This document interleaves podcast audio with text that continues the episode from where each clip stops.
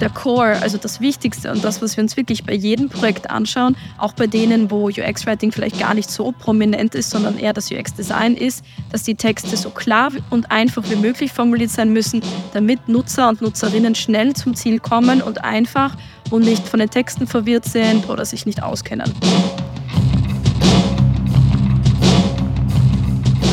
Und herzlich willkommen zu dieser neuen Folge von UX Heroes mit Sarah Leuge. Sarah ist Design Lead und UX Writer aus Graz. In ihrer Arbeit bei Parkside strebt sie danach, Designprozesse mit agilen Arbeitsweisen zu verbinden und Kundinnen beim Finden ihrer Product Voice zu helfen.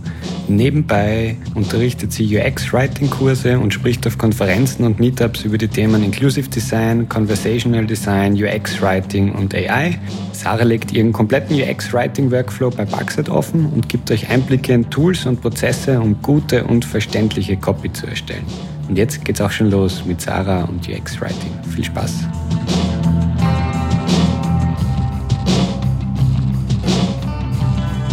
Sarah, du bist UX-Writer und Design-Team-Lead bei Parkside und wie du mir gerade vorher erzählt hast, 24 Jahre alt. Wie kommt man als so junger Mensch zum Thema UX-Writing? Ich glaube, die meisten Leute, die zu UX-Writing finden, haben schon irgendwie eine Affinität für Sprache. Also sei es jetzt irgendwie Bücher, Linguistik oder dergleichen. Und ich habe schon immer eine Faszination gehabt für die englische Sprache, habe auch recht früh angefangen, Englisch zu lernen und zu perfektionieren, so gut es geht, als jemand, der nicht native ist. Und genau, mich hat die Sprache dann schon immer fasziniert, habe auch selber Gedichte und Geschichten geschrieben. Und als ich dann in UX-Design ein bisschen mehr Einblick hatte und länger UX-Designerin war, ist mir dann irgendwann so die Idee gekommen, mich zu spezialisieren. Und dann habe ich eben vor drei Jahren angefangen, mir anzuschauen, in welchem Bereich könnte ich gehen und habe dann eben das UX-Writing entdeckt. Und das habe ich davor auch nicht gekannt. Und dann habe ich gemerkt, okay, es gibt da was, wo es viel um die Texte geht, ums Schreiben, ums Kommunizieren. Und ich habe gewusst, das ist genau das Richtige für mich und habe mich dann eben fürs UX-Writing entschieden. Wie bist du das dann angegangen? Was waren deine ersten Schritte beim Writing?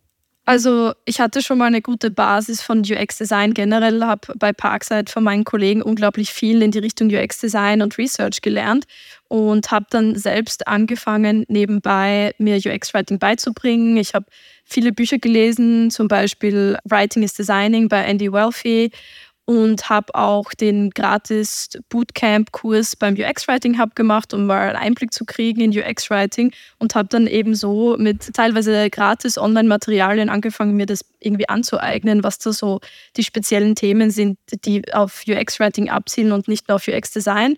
Und genau, dann hat es irgendwie so ein halbes Jahr Self-Education gedauert, bis wir dann auch bei Parkside die ersten Projekte hatten, wo wir UX-Writing anwenden konnten. Und von da an war es dann so ein Learning by Doing, würde ich sagen. Mhm.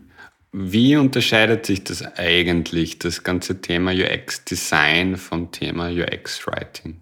Also UX-Writing ist ja eine, ich, ich sehe sie immer als eine Subdisziplin von UX-Design, äh, gleich wie Research auch eher eine, eine Subdisziplin oder eine Nebendisziplin ist.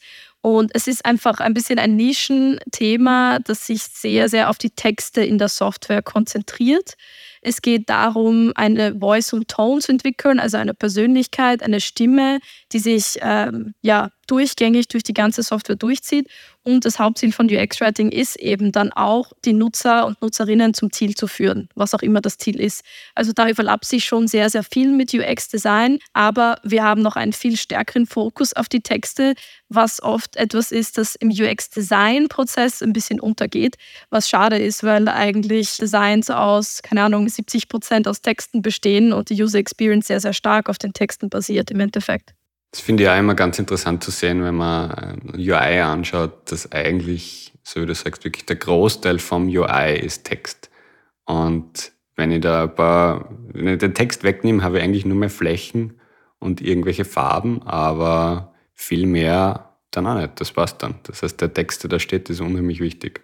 Genau, also für die User Experience ist wirklich essentiell, dass die Texte verständlich sind, dass sie auf die Nutzergruppe abgestimmt sind und ich glaube, das hat sich auch in den letzten Jahren wirklich in die Richtung entwickelt, dass UX-Writing prominenter ist und wichtiger geworden ist. vielleicht auch generell dadurch, dass äh, UX-Design beliebter geworden ist und, und viel mehr Firmen darauf achten, dass ihre Software wirklich usable ist und eine gute User Experience hat. Und dadurch ist eben auch das UX-Writing so ein bisschen mitgewachsen und immer mehr Firmen, die vor allem die, die ein Produkt haben, ein Softwareprodukt, merken, äh, dass es mehr benötigt als nur ein bisschen UX-Design, ein bisschen UI-Design, sondern sie müssen auch eine Art Kundenbindung kreieren, indem sie eine Persönlichkeit an ihre Software mitgeben, die dann ja eine Art Beziehung zu den Nutzern aufbaut. Mhm. Wie komme ich denn drauf als Unternehmen, was meine Persönlichkeit ist? Mm, die Software oder die Product äh, Voice und Tone oder Persönlichkeit, wenn man es so übersetzen mag, ist meistens sehr stark abhängig von der Brand, also von der Marke und von der Mission der Firma. Und es ist auch sehr an die Branche gekoppelt. Also zum Beispiel ein Softwareprodukt für die Medizin, ja, im Medizinbereich wird immer ein, ein bisschen eine mehr caring oder professional Voice haben. Ja, also die wird mehr eben an das angelehnt sein, was wir so aus Medizin in Real Life, also Ärzten, ähm, Krankenhäusern etc. kennen angelehnt sein und bei einer anderen Branche wird es ganz anders sein. Das heißt, wenn man sich als Firma schon bewusst ist, was ist eigentlich unsere Mission, was ist unsere Vision, dann kann man das schon mal umlegen auf eine Brand Voice, also wie wollen wir zu potenziellen Kunden kommunizieren und die kann man dann auch weiter umlegen auf eine Product Voice, also wie kommuniziert die Software mit den Nutzern. Die zwei können sich dann schon ein bisschen unterscheiden, je nachdem, was in der Software notwendig ist, aber so kann man schon mal starten und sich überlegen, okay, wie sprechen wir und wie spricht unsere Software eigentlich zu den Kunden und zu den Nutzern. Mhm. Du hast vorher erwähnt, ihr habt dann ähm, bei Paxite die ersten UX-Writing-Projekte gestartet. Wie läuft denn sowas typischerweise ab? Es kommt immer ein bisschen darauf an, was wir machen. Oft gibt es schon eine Software, das heißt, es gibt schon eine App, es gibt schon eine Webseite und die soll irgendwie UX-technisch überarbeitet werden und auch von den Texten überarbeitet werden. Da schauen wir meistens uns in einem Content Audit einmal an, okay, welche Texte sind eigentlich da? Und wenn wir wissen, wir machen ein bisschen eine Generalüberholung des UX-Designs, machen wir das auch mit UX-Writing. Das heißt, dass wir uns im Zuge dessen auch die Texte anschauen und wir suchen nach, also wir gehen nach gewissen Kriterien vor. Das heißt zum Beispiel Consistency, also Einheitlichkeit. Wie einheitlich ist die Sprache? Werden die immer wieder die gleichen Verben und Nomen verwendet oder wechselt sich das durch? Ja, im besten Fall sollte, sollten die Texte so einheitlich wie möglich sein, damit die Nutzer immer, also dass die Software immer von dem gleichen spricht und die Nutzer und Nutzerinnen auch verstehen, um was es geht. Wir schauen uns die Menge des Textes an. Wie viele Texte sind da? Werden die eventuell übersprungen, weil es schon so viel Text ist, dass die Leute sich das dann nicht mehr durchlesen? Die sind die Texte klar und auf dem Punkt. Und genau, also dann machen wir mal so eine Review. Dann kann da zum Beispiel ein Content Score dabei rauskommen, an dem man erkennt, okay, in welchen Bereichen gibt es Defizite und die würden wir dann im Zuge der UX-Überarbeitung auch mit überarbeiten. Das heißt, da würden wir, wenn wir das UX-Design auch anpassen, in den neuen Designs eben schon neue Texte einbauen und wirklich bewusste Textentscheidungen machen. Denn das ist eben etwas, das viele Firmen, die am Anfang stehen, eben noch nicht wirklich im Kopf haben, dass sie wirklich sich bewusst für Begriffe entscheiden und die dann auch einheitlich und, und durchgängig ähm, ja, durchziehen. Du hast Consistency angesprochen, also dass die, ich glaube mal, die, die Form, wie ich die Menschen anrede, immer die gleiche ist. Das fängt wahrscheinlich per Du, per Sie an im Deutschen und geht dann noch viel weiter für, für gewisse Begriffe. Was sind noch so Dinge, auf die ihr schaut, wenn ihr den Text analysiert? Mm, also wie wir vorher schon angesprochen haben, Voice und Tone, also die Persönlichkeit ist immer so ein bisschen eine Frage, Oft kommen Kunden zu uns, die eben noch keine Voice und Tone haben oder sie haben nur generell so ein bisschen ein Brand-Image, aber nicht wirklich irgendwelche genauen ausgearbeiteten Charakteristiken. Und dann ist es natürlich auch unser Job, die, die Sprache zu analysieren und zu schauen, ist es sehr casual, ist es sehr formell, passt das eigentlich zu den Nutzergruppen? Also genau das, was du erwähnt hast, du oder sie, ist eine sehr, sehr wichtige Entscheidung. Spreche ich die Nutzer und Nutzerinnen mit du oder sie an? Verwende ich Slang? Äh, verwende ich Begriffe, die vielleicht regional nur bekannt sind? Welche Sprachen gibt es überhaupt? Brauchen wir Übersetzungen? Ja, da gehen wir dann schon ins Translation Management rein. Also da kann wirklich sehr, sehr viel passieren. Aber der Core, also das Wichtigste und das, was wir uns wirklich bei jedem Projekt anschauen, auch bei denen, wo UX-Writing vielleicht gar nicht so prominent ist, sondern eher das UX-Design ist, dass die Texte so klar und einfach wie möglich formuliert sein müssen, damit Nutzer und Nutzerinnen schnell zum Ziel kommen und einfach und nicht von den Texten verwirrt sind oder sich nicht auskennen. Also das ist immer noch das Zentrum für uns und das knüpft eben auch sehr stark an UX-Design an. Und deswegen gehen die Prozesse bei uns auch dann Hand in Hand und es passiert gleichzeitig, dass ein UX-Designer daran arbeitet, aber auch ein UX-Writer sich das Ganze anschaut. Glaubst du, dass sich da was in Wertschätzung der Unternehmen in den letzten Jahren geändert hat und jetzt man mehr feststellt, okay, Text ist eigentlich ein Teil der User Experience, deshalb legen wir da jetzt mehr Wert drauf und stellen vielleicht sogar jemanden ganz genau nur für dieses Thema ein? Mhm, auf jeden Fall. Die Awareness ist mehr da, die Design Maturity und das Wissen der Firmen wird immer, immer größer. Und ich glaube, das ist auch eine ganz natürliche Folge aus dem, dass sich unsere Welt so ein bisschen verändert, dass es sehr, sehr viel Competition gibt. Ja, also für jede App, für jede Software gibt es irgendwie fünf bis zehn andere Alternativen. Und da muss man dann schon versuchen, irgendwie herauszustechen. Und ich glaube, viele Firmen sind jetzt drauf gekommen, dass sie das nur mit einer sehr, sehr, sehr guten User Experience machen können. Und was bedeutet das? Informierte Entscheidungen treffen basierend auf Research, ja, also UX Research und, und, und User Testing, aber auch verfeinern und ja, personalisieren der User Experience durch zum Beispiel UX Writing. Und durch dieses UX-Writing können sich die Firmen dann auch ein bisschen hervorheben. Man sieht zum Beispiel Spotify hat eine super ausgeprägte UX-Writing, also Voice und Tone, eine sehr einzigartige Voice und Tone, die sehr casual ist eigentlich, aber super informativ und klar. Und sie schaffen immer wieder diese kleinen Momente in der Software, die dann Freude bringen. Ja, mit ihren Tooltips oder mit ihren, wenn sie zusätzliche Features vorstellen und so weiter und so fort. Und da sieht man wirklich, wie sie das Ganze perfektioniert haben und ich glaube, alle Firmen, die in der Zukunft mit ihrem Produkt oder im Service erfolgreich sein wollen, müssen früher oder später sich das Ganze anschauen. Und deswegen kommen bei uns in Parkside auch viele Kunden zu uns äh, mit dem Thema, weil sie einfach noch nicht genau wissen, wie sie damit umgehen sollen. Ich glaube auch, dass größere Firmen, die größere Designteams haben, UX-Writer anstellen. Meistens ist die Proportion zu den, also von der Anzahl her zu den UX-Designern sehr klein. Also meistens ist dann nur ein UX-Writer da oder da oder ein Content-Designer, was eh so was ähnliches ist. Und genau, also es, es wird schon besser, aber ich glaube, deswegen kriegen wir auch viele Anfragen bei Parkside, weil viele sich einfach mal im ersten Schritt die Informationen holen, holen wollen und vielleicht dann später in eine eigene Person investieren in ihrer Firma, die sich dann darum kümmert. Jetzt weiß ich, wir haben viele Hörer und Hörerinnen bei dem Podcast, die sich jetzt gerade denken werden, ein UX-Team, Wäre schon ziemlich geil. Ich bin der einzige UXler bei mir in der Firma und irgendwie muss ich alle möglichen Hüte tragen von Design, UI, Testing etc. Mir ist aber das Thema Writing sehr, sehr wichtig und, und äh, genau was du erwähnt hast, Text ist eigentlich der Großteil vom UI. Das heißt, ich möchte mich da mehr damit befassen. Wie mache ich das jetzt als einzelner One-Man oder One-Woman-UXler in einem Unternehmen? Ja, es, es kann, glaube ich, eine sehr schwierige Position sein, vor allem wenn man wirklich alleine in der Firma ist.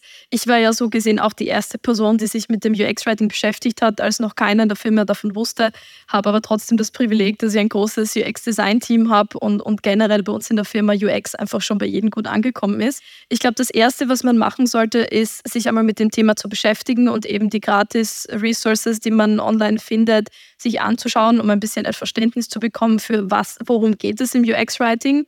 Ich glaube auch, dass UX-Writing nicht für jeden das Richtige sein kann. Ich glaube, man braucht ein bisschen eine Affinität für Sprache und ein gewisses Sprachverständnis auch, um wirklich, wirklich exzellente Texte zu schreiben. Aber ich glaube, jeder kann sich in diese Richtung hin entwickeln, solange man eben diese Ressourcen nutzt und dann vielleicht auch in ein, zwei Bücher investiert. Es gibt auch super coole Kurse wie eben vom UX Writing Hub, die man da machen kann. Und wenn man dann mal einen Wissensstand hat, wo man sagt, okay, ich könnte jetzt anfangen, das Thema in der Firma äh, zu integrieren und ein bisschen vorzustellen, dann geht es natürlich darum, irgendwie den eigenen Teamlead oder das eigene Team, die Kollegen davon zu überzeugen, hey, schaut, da gibt's was, das ist UX-Writing und mit dem können wir das Produkt noch besser gestalten oder unsere Services noch besser verkaufen. Und genau, dass man da irgendwie so ein bisschen die Awareness schafft. Und das funktioniert meistens nur dann, wenn man das in der Firma irgendwie vorstellt. Also ich habe dann auch ein internes Knowledge Sharing gemacht, habe zuerst einmal meinem Design-Team in dem Fall erzählt, was UX-Writing ist und wie das funktioniert und die dann auch eingeschult, damit sie das auch bis zu einem gewissen Grad erledigen können und habe das dann eben an unsere Sales-Leute, an unsere anderen Teamleads und an die Entwickler weitergegeben, damit jeder weiß, okay, Parkside will jetzt auch UX-Writing machen.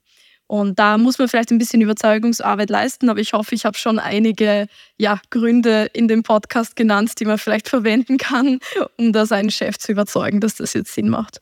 Ja, Chefs sind immer gut zu überzeugen, wenn es mehr Geld bringt und sich von der Konkurrenz abhebt. Ja. Das stimmt. Jetzt hat es ja in den letzten Monaten sehr, sehr viel Aufregung gegeben rund um ChatGPT. Glaubst du, dass das irgendwelche Auswirkungen hat auf die Texte, auf die Kreation der Texte, auf die Arbeit von einem UX-Writer, dass künstliche Intelligenz eigentlich mittlerweile sehr, sehr gut in der Lage ist, Texte und Inhalte zu erstellen? Mhm. Sehr, sehr gute Frage. Es gibt, so wie beim AI-Thema, ich glaube ich, in jedem Bereich so zwei Camps. Es gibt die, die sagen, boah, das wird uns ersetzen und wir sollten Angst dafür haben und das ist für uns Textschreiber, ja, und alles, was textbasiert ist, ganz, ganz schlecht. Und dann gibt es die anderen, die sagen, boah, wir können das super nutzen, um effizienter zu sein, um bessere Qualität bei den Texten zu liefern, etc. Also ich befinde mich irgendwo dazwischen.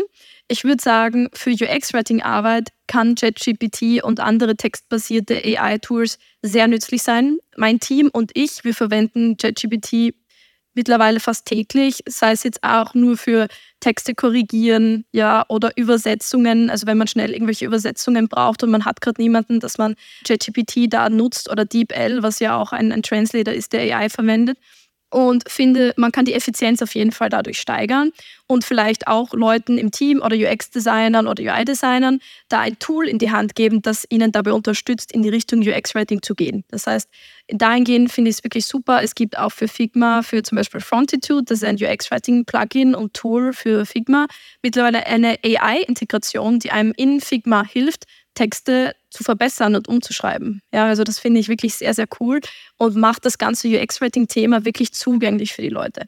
Auf der anderen Seite, also eine Anwendung von ChatGPT, die ich dann nicht so mag, ist, wenn eigentlich menschliche Kommunikation, also zwischen Menschen, mit Hilfe von ChatGPT gemacht wird. Also wenn dann, wenn man dann irgendwelche E-Mails erhält von Kollegen oder von Kunden oder, also man kennt das ja, wenn man irgendwie so einen Artikel liest und man merkt irgendwie, das hört sich so an wie ChatGPT. Also das ist schon ein richtiges Phänomen, dass teilweise Leute erkennen, auch selbst erkennen können, ist da jetzt wirklich was mit ChatGPT passiert oder nicht.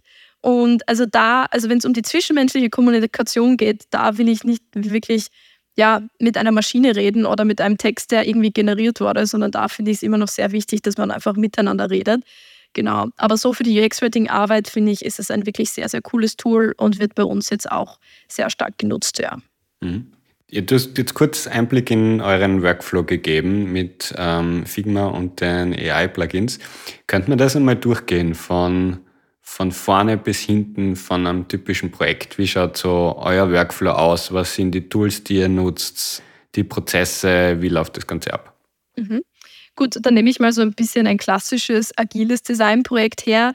Wir sagen, wir haben irgendeinen fiktionalen Kunden, der, keine Ahnung, irgendeine Medizin-App designt und entwickelt haben will bei uns im Parkside.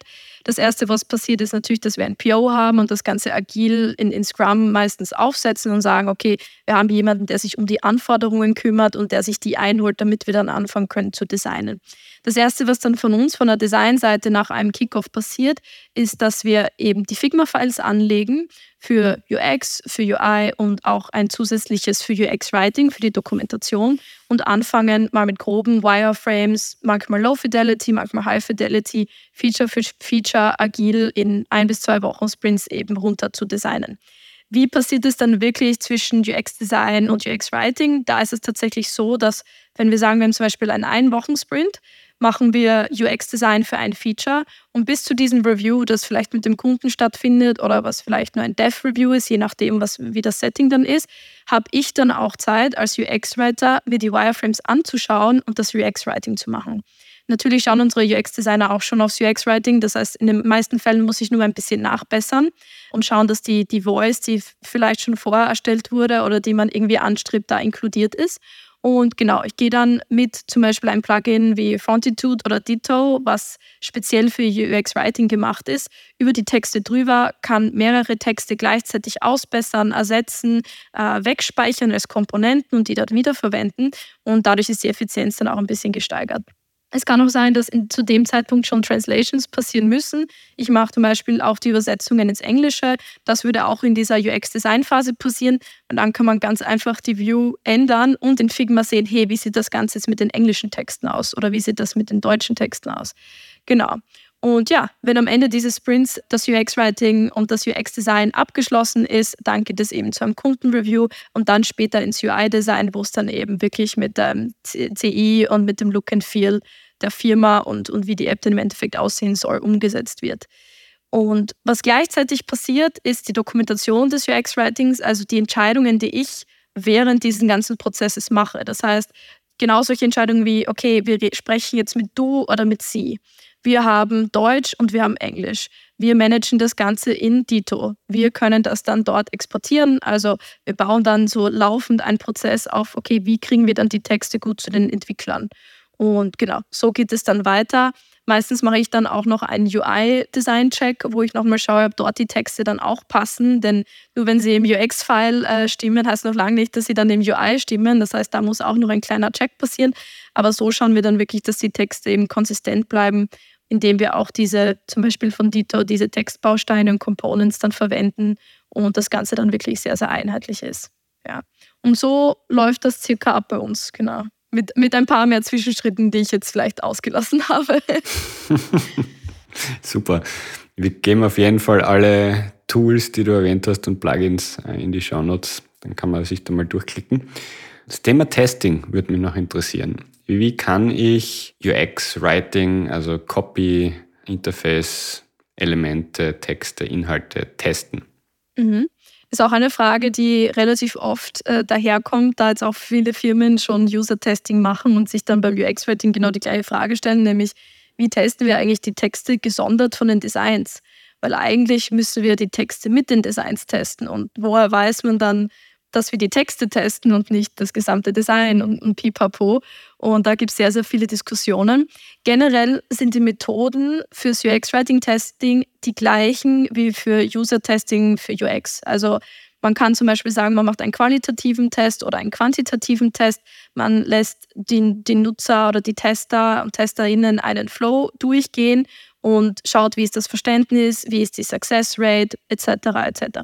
Man kann dann zusätzlich noch speziell auf gewisse Begriffe eingehen und nachfragen, wie die Nutzer diese Texte empfinden. Das ist manchmal mehr erfolgreich als andere Male, weil wenn man ein Design mit dem Te Text zusammentestet, der Text von vielen vielleicht auch einfach ignoriert wird oder nur überflogen wird, was im Endeffekt auch oft das Ziel ist. Ja? Also dass der Text nicht aktiv gelesen wird, sondern dass die Leute Sinn erfassen, das Ganze durchscannen und einfach dann wissen, was zu tun ist.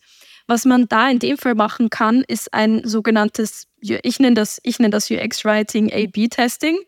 Es gibt ja dieses klassische A-B-Testing, wo man zwei Versionen einer Page oder einer App-Page äh, live schaltet und gewisse Nutzer gehen dann auf die eine und die gewisse Nutzer auf die andere und dann am Ende schaut man, okay, wo die, war die Conversion besser oder wo war das Verständnis besser. Genau das Gleiche kann man auch für UX-Writing machen. Und das mache ich dann meistens auf eine quantitative Weise, dass ich zum Beispiel 100, Leute, 100 Leuten zwei Versionen eines Screens zeige, ja, mit einem, mit einem Testing-Tool eben und sie dann frage, was ihnen besser gefallen hat, was sie mehr, besser verstanden haben, etc. etc. Da muss man ein bisschen auf den Reihungseffekt achten, ne, dass, man, dass man gewissen Testern eben zuerst Version A zeigt und B und bei den anderen eben zuerst B und A, weil generell oft eine Präferenz fürs Erste besteht. Und dann versucht man so ein bisschen herauszufinden, okay, welche Begriffe und welche Menge an Text passen in dem Fall am besten. Genau, also das, das kann man dann verwenden, wenn man wirklich keine Ahnung hat, welche Textvariante wirklich die bessere ist. Dann kann man das so mit einem A-B-Testing machen. Ansonsten im Worst Case, wenn man auch, wenn man kein Budget hat oder, oder keine, keine, nicht viel Zeit, dann druckt man sich einfach die zwei Versionen aus, legt die einem Kollegen, der nicht mit dem Projekt irgendwie beschäftigt ist, hin und fragt, okay, jetzt markiere mal mit einem grünen Stift, welche Texte dir gut gefallen oder markiere mal mit einem roten, was dir da nicht gefällt. Ja? Und dann sprechen wir das kurz durch und du sagst mir, was dir nicht passt.